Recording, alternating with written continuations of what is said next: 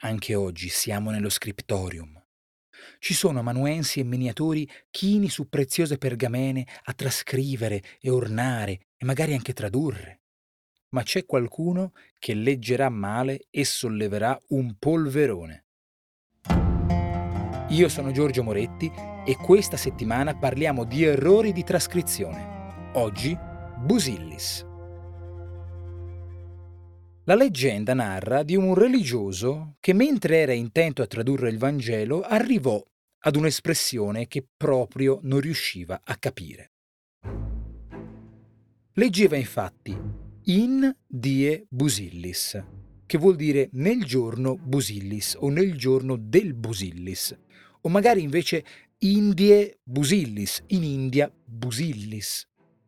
Il problema era quel Busillis, eh, di cui nessuno sapeva il significato, hai voglia a scartabellare i glossari, che erano pochi e incompleti, i dizionari di Calepino e di Ducange sarebbero arrivati molti secoli dopo. La realtà è che per un'errata trascrizione dell'amanuense o per proprio errore il chierico era rimasto intrappolato in una divisione in sillabe errata. L'espressione che cercava di tradurre doveva piuttosto leggersi in diebus illis, cioè in quei giorni.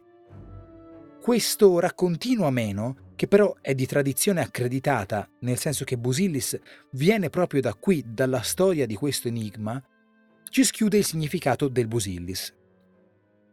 Quando si sente esclamare è un vero Busillis o qui sta il Busillis, si intende denotare un ostacolo enigmatico difficile da sciogliere. Ma perché non è venuto nemmeno oggi?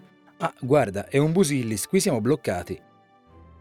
La squadra di programmazione ha trovato l'errore? No, è un Busillis, potrebbe dover ricominciare da capo. Ma davvero la nonna ha lasciato un enigma nel testamento? Che Busillis, non ci ho capito nulla.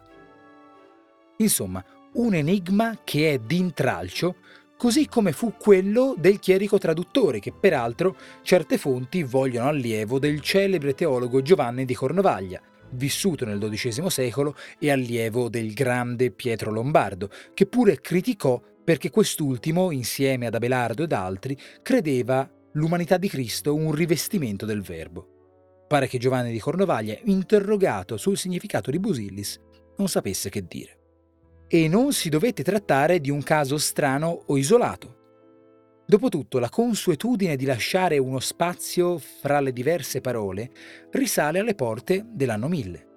È una sorta di meme medievale. Usare una parola così è sempre di grande effetto.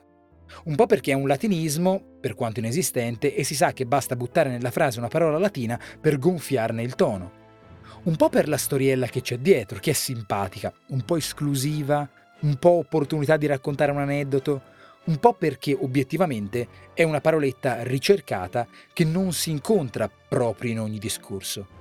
Insomma, è il contrario di un busillis, una risorsa prezzemolina per scherzare tenendo un certo tono. A domani, con un errore che non è un busillis, ma ha preso una piega bella truce.